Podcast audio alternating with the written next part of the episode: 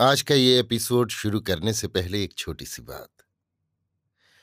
क्या आप भी अपना पॉडकास्ट बनाने की सोच रहे हैं? तो एंकर ट्राई कीजिए। ये पॉडकास्ट बनाने का सबसे आसान तरीका है। नंबर एक, ये फ्री है। नंबर दो, इसमें कई सारे ऐसे टूल्स हैं जो आपको अपने फ़ोन और कंप्यूटर पर रिकॉर्ड और एडिट करने की फैसिलिटी देते हैं। नंबर तीन आप अपने पॉडकास्ट को डिस्ट्रीब्यूट भी कर सकते हैं, जिससे इसे स्पॉटिफाई और दूसरे प्लेटफॉर्म पर सुना जा सके। तो डाउनलोड कीजिए फ्री एंकर ऐप या विज़िट कीजिए एंकर डॉट एफ़ पर अपना पॉडकास्ट स्टार्ट करने के लिए। ये तो थी एक छोटी सी जानकारी, और अब शुरू करते हैं एपिसोड का सिलसिला। तो आज के एपिसोड में। लीजिए सुनिए। अयोध्या सिंह उपाध्याय हरिऔध के लिखे उपन्यास, अधखिला फूल की दसवीं पंखड़ी, मेरी यानी समीर गोस्वामी की आवाज़ में। चारों ओर आग बरस रही है। लू और लपट के मारे मुँह निकालना दूभर है। सूरज बीच आकाश में खड़ा जलते अंगारे उगल रहा है और चिलचिलाती धूप की चपेटों से पेड़ तक का पत्ता पानी होता है। छर्रों की भांत धूल के छोटे छोटे कण सब ओर छूट रहे हैं। धरती तपते तवे सी जल रही है। घर आवा हो रहा है और सब ओर एक ऐसा सन्नाटा छाया हुआ है जिससे जान पड़ता है। जेठ की दोपहर जग के सब जीवों को जलाकर उनके साथ आप भी धू धू जल रही है। बवंडर उठते हैं। हा हा हा करती पछवा बयार बड़े धूम से बह रही है। देवहूति अपनी कोठरी में खाट पर लेटी है। लेटे ही लेटे न जाने क्या सोच रही है। कोठरी के किवाड़ लगे हैं। घर के दूसरे लोग अपनी अपनी ठोरों सोए हैं। आप लोगों ने अभी एक जेठ की दोपहर देखी है। ठीक वही गत देवहूति के जी की है। यहाँ भी लू लपट है, बवंडर है, जलता सूरज है, चिलचिलाती धूप है। कलेजे को तत्ता तवा, आवा, जो कहिए, सो सब ठीक है। देवहूति के हाथ में एक चीठी है। वो उस चिट्ठी को पढ़ती है। पढ़ते ही उसके कलेज में आग सी बलने लगती है। वो घबराती है और उसको समेट कर रख देना चाहती है। पर फिर भी चैन नहीं पड़ता। न जाने कैसा एक बवंडर सा भीतर ही उठने लगता है। इसलिए वो उसको फिर खोलती है, फिर पढ़ती है और फिर पहले ही की भांति अधीर होती है।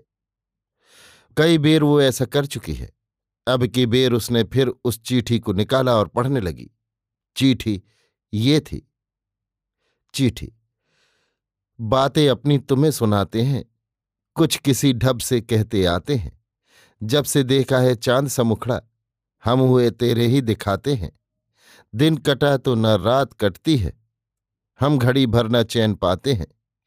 भूल कर भी कहीं नहीं लगता, अपने जी को जो हम लगाते हैं।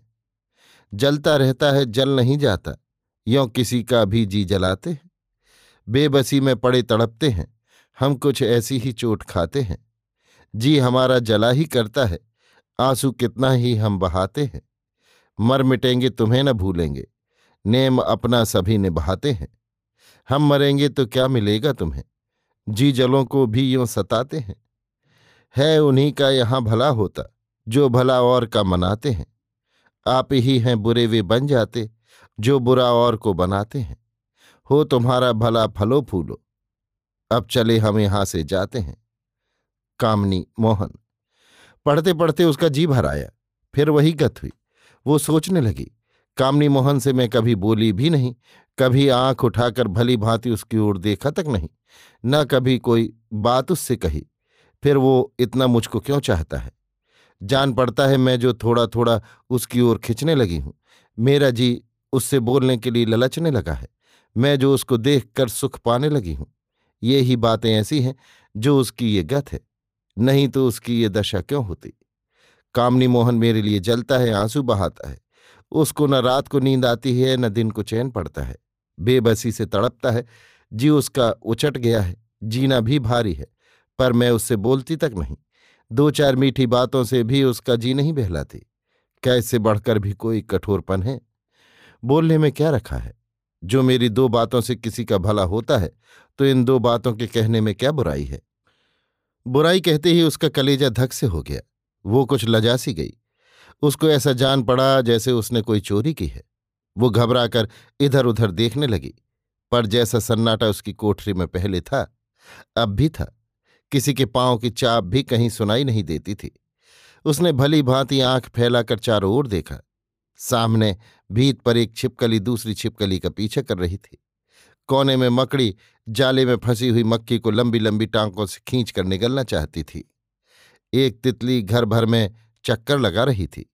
बूढ़िया का सूत सर पर उड़ रहा था और कहीं कुछ न था। वो संभली और फिर सोचने लगी, नहीं नहीं, बुराई क्यों नहीं है?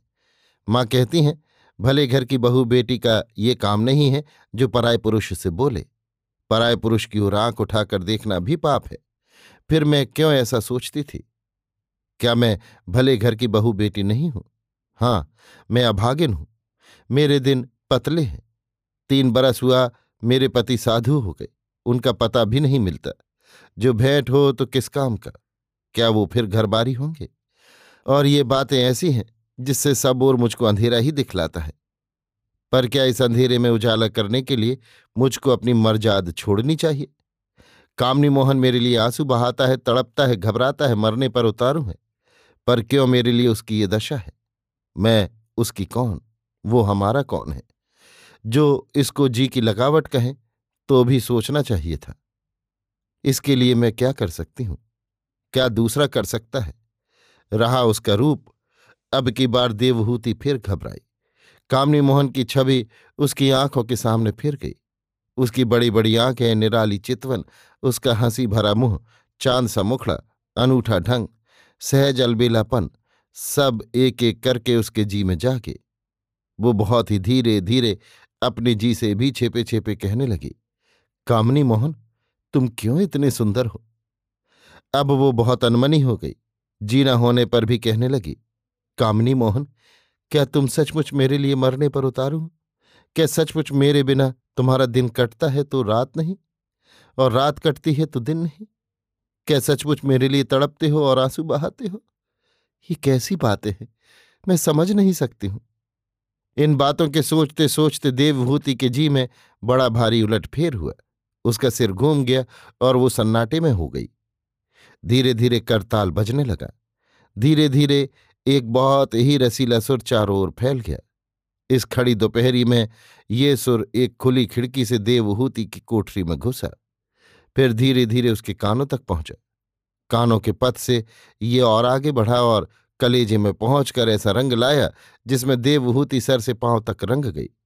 ये सुर एक भिकारी बामहन के बहुत ही सुरीले गले से निकलता था, जो बड़ी सिधाई के साथ उसके घर के पास खड़ा ये लावनी गा रहा था।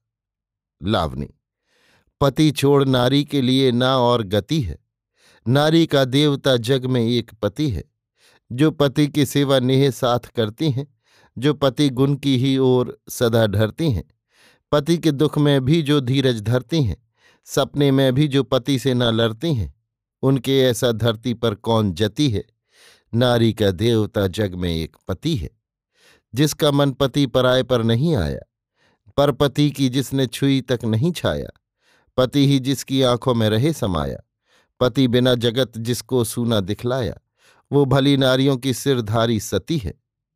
नारी का देवता जग में एक पति है। जो लाल आँख पति को है कभी दिखाती, जो छल करके पति से है पाप कमाती, जो झूठ मूठ पति से है बात बनाती, जो कभी पराय पति को है पतियाती, उसकी प्रतीत न यहाँ वहाँ रहती है। नारी का देवता जग में एक पति है। पर पति से अहिल्या ने जो नेह बढ़ाया, पत्थर होकर सब अपना भरम गवाया, सीता सावित्री ने जो पति गुन गाया अब तक उनका जस सब जग में है छाया। पूजती पति सेवा ही से पार्वती है, नारी देवता का जग में एक पति है।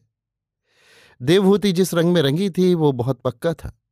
ये रंग फीका पड़ने वाला न था। लावनी सुनकर उसका जी ही ठिकाने न हुआ। उसको अपनी आज की बातों पर एक ऐसी खिसियाहट और घबराहट हुई, जिससे अपने आप वो धरती में गड़ी जाती थी। कोठरी में कोई था ही नहीं, पर मारे लाज के उसका सर ऊपर न उठता था। वो सोचने लगी, मुझको क्या हो गया था जो आज मैं ऐसी बुरी बातों में उलझी रही?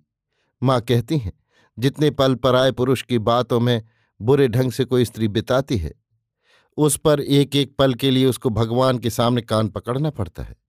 फिर क्या मैंने ऐसा किया? इन सब बातों को सोचकर, जी ही जी में बहुत डरी। चीठी को फाड़कर दूर फेंका और कोठरी के किवाड़ों को खोल जी बहलाने के लिए बाहर निकल आई। पर यहाँ भी वैसा ही सन्नाटा था। घर में कहीं कोई चाल न करता था।